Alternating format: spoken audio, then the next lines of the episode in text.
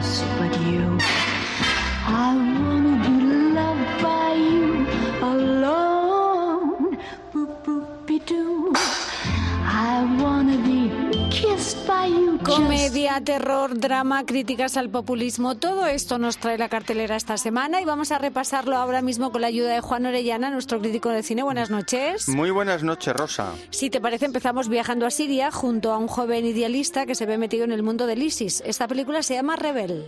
Kamal Wasaki es un famoso cantante local. Reapareció en Siria el otoño pasado haciendo trabajo humanitario. Solo intento sobrevivir. Tengo un hermano. Es menor que yo. Le echo de menos. Bueno, Juan, creo que la trama es dura, nada complaciente. Bueno, es la historia de un chico joven conocido en el mundo de las redes sociales. Es un eh, chico de origen musulmán que vive en Bruselas con su madre viuda y su hermano pequeño. Se marcha a Siria a hacer ayuda humanitaria. Mm. Y allí es reclutado, la zona donde trabaja, la, entra el Estado Islámico y a él le reclutan como el reportero videográfico, ¿no? De esos que se van a filmar las ejecuciones, etcétera, ¿no? Hasta que en un momento determinado ya no solo se limita a filmar, sino que para probar su lealtad le obligan a matar. Bueno, Eh, esto por un lado. Por otro lado, la madre sufriendo en Bruselas porque ve a su hijo en la tele matar gente. Y el niño pequeño que es captado por un, no sé cómo se llamará, un reclutador en Occidente de, de fanáticos, ¿no? Que le va convenciendo de que su hermano es un héroe, de que tiene que seguir a su hermano, que su hermano va a dar la vida por la patria para hacer del chaval un terrorista. Entonces, eh, la película es muy realista, es muy dura, es muy interesante, muy bien hecha, pero bueno, que se te pone un poquito un nudo en el estómago como no podía ser menos. desde luego, caramba. Bueno, pues esto es lo que vamos a ver en Rebel. También podemos ver en pantalla grande una nueva versión del cuento de terror de Stephen King, de Boogeyman. Cuando no entendemos algo que nos asusta, nuestra mente intenta rellenar los huecos. Hay algo en mi cuarto. ¿Tú me crees? ¿Verdad? ¿Esto tiene que ver, Juan, con el mítico hombre del saco nuestro? Pues muchos lo traducen así, yo creo que es más bien el coco.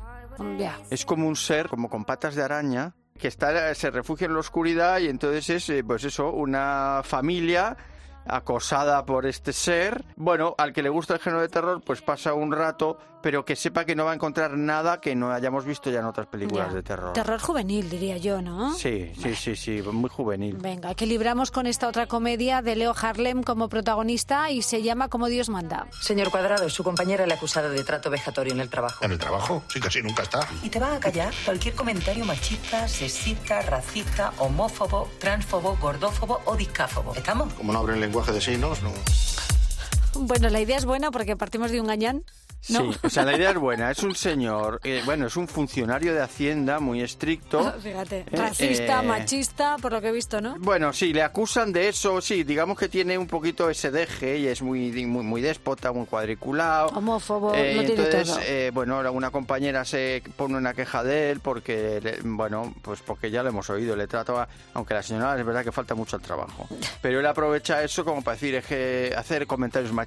Bueno, la cosa es que le castigan y le mandan a el Ministerio de Igualdad. Acabáramos. ¿eh? Y entonces está ahí, pues con las feministas, con los EG LGTB tal.